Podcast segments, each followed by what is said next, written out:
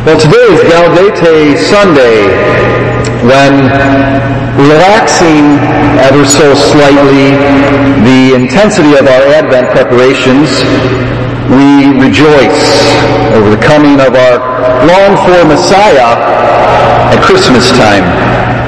And we see this in our readings today. So, in Isaiah, the prophet, speaking in the person of the Messiah, he says that the Lord has anointed me.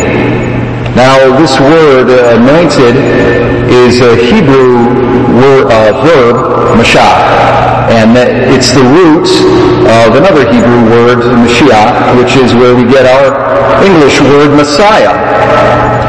And we see in the Gospel of John this uh, extensive discussion and conversation between the Jewish priests and John the Baptist about the Messiah. And John is at pains to make it clear that he is not the Messiah, but that he is the forerunner of the Messiah. And we see the theme of joy as well, this theme of rejoicing. St. Paul says to us, rejoice always. But only after Isaiah has just got done telling us to rejoice, or that he rejoices heartily in the Lord. And so, what is the connection here between rejoicing and the Messiah?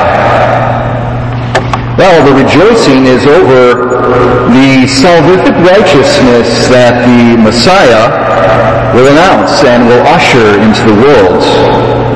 And this joy, this rejoicing, as we learn from the prophet Isaiah, is all that much more intense simply because it is a salvation that is destined for all the nations, all the nations of the world.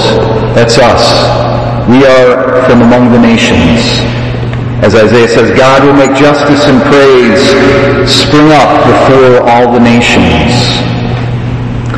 So that salvation would come to all the nations was a signature earmark of all the prophetic oracles in the Old Testament, that the Messiah would bring salvation not just to the Jewish nation, but to all the nations of the world.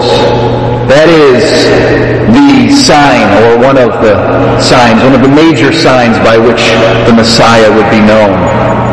Now, in contrast to John the Baptist, who made it clear he was not the Messiah, there have been, since John's day, many Jewish preachers who have come along and have claimed to be the Messiah, the longed-for Messiah that was prophesied by Isaiah and the other prophets. But we need to ask ourselves the question, among all of these messianic claimants might credibly be thought to have brought salvation to all the nations? And so let's just look at a few.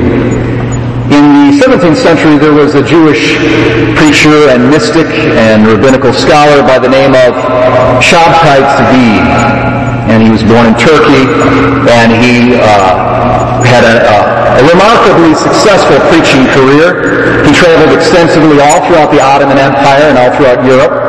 And in fact, within the short space of only about 10 or 15 years, he had convinced half of the world's Jewish population that he was the Messiah. Well, there were high hopes for this man, uh, and these hopes were dashed when he had a confrontation with the Ottoman Sultan uh, in September of 1666. And his followers, Shabtai's followers, had hoped that uh, they had imagined the scenario in which the Sultan would take off his crown and give it to Shabtai. Well, that didn't happen. Actually, the Sultan uh, said to Shabtai, either you convert to Islam or I kill you. And, uh, and Shabtai converted to Islam. And he lived another 10 years under Ottoman rule as a Muslim. Strangely enough, his uh, very small fraction, albeit, of his followers continued to believe that he was the Messiah. And even after he died for a number of generations, there was a very small group, almost a secret society, if you will, of underground Jewish believers in Shabtai.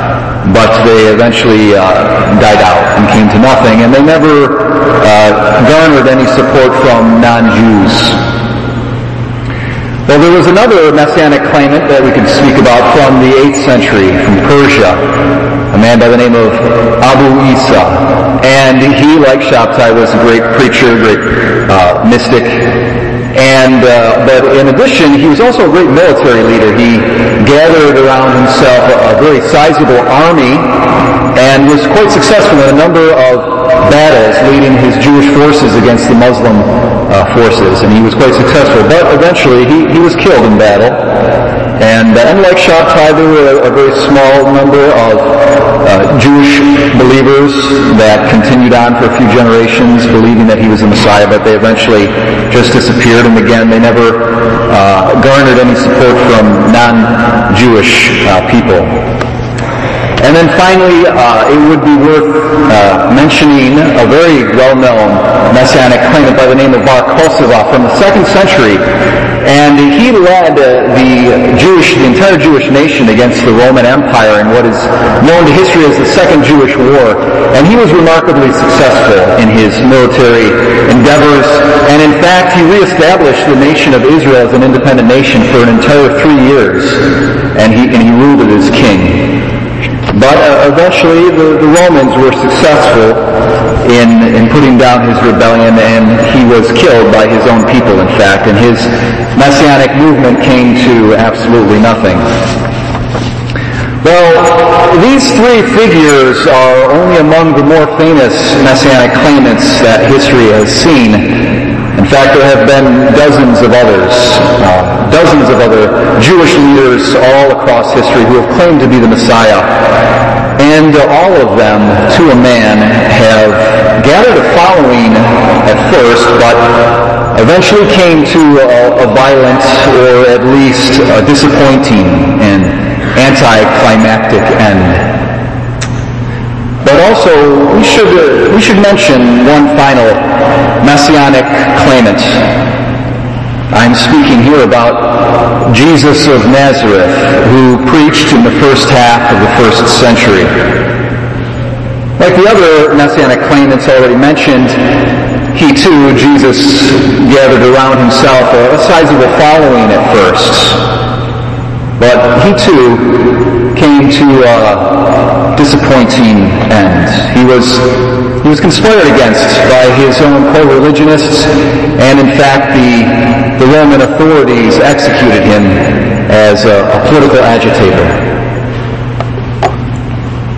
Yet, here is where Jesus' similarity to these other messianic claimants comes to an end. And, and here is where a novelty in world history suddenly appears. Only a few weeks after Jesus' execution, his Jewish disciples did not diminish, but they began to grow.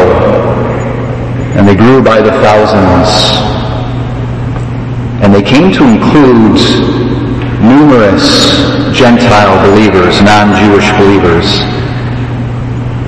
And by the end of the fourth century, half of the Gentile or non-Jewish population of the Roman Empire recognized Jesus of Nazareth as the longed for Messiah. And today, there are billions of followers of Jesus from all among the nations. How might one explain this remarkable historical fact, this historical novelty, unique and singular historical novelty? Well, I suggest to you all that the best explanation is that Jesus of Nazareth really is who he claimed to be. The longed for and promised Messiah who would bring salvation to all the nations. Indeed, our faith knows that our Lord's tragic death was not his final end, but was rather the source of the supernatural life of grace for the salvation of all human beings and the matrix out of which was born the indestructible life of the resurrection. And this, our faith, is shared by billions of men and women from all the nations of the world, both young and old, from every social class and educational and economic background.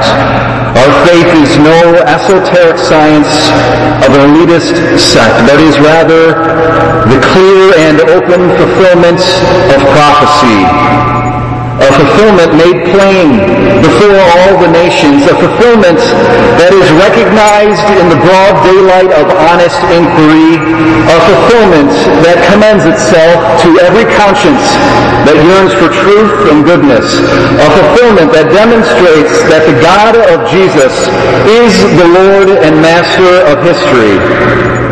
And what is there then but to rejoice as we await the coming of our Savior on Christmas Day?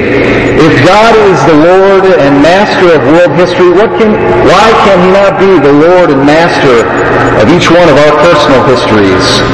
What trouble or sin or darkness or sorrow could we possibly meet in this short and fleeting life that could in an absolute way take from us our joy in the coming of our Lord. God is in control of history, and He is in control of our lives. He has sent us the Messiah. There is nothing that can disappoint us. Let us then rejoice over the light that has scattered our darkness, and let us give thanks to God for the advent of Jesus, our Savior. As St. Paul says, rejoice always Pray without ceasing. In all circumstances, give thanks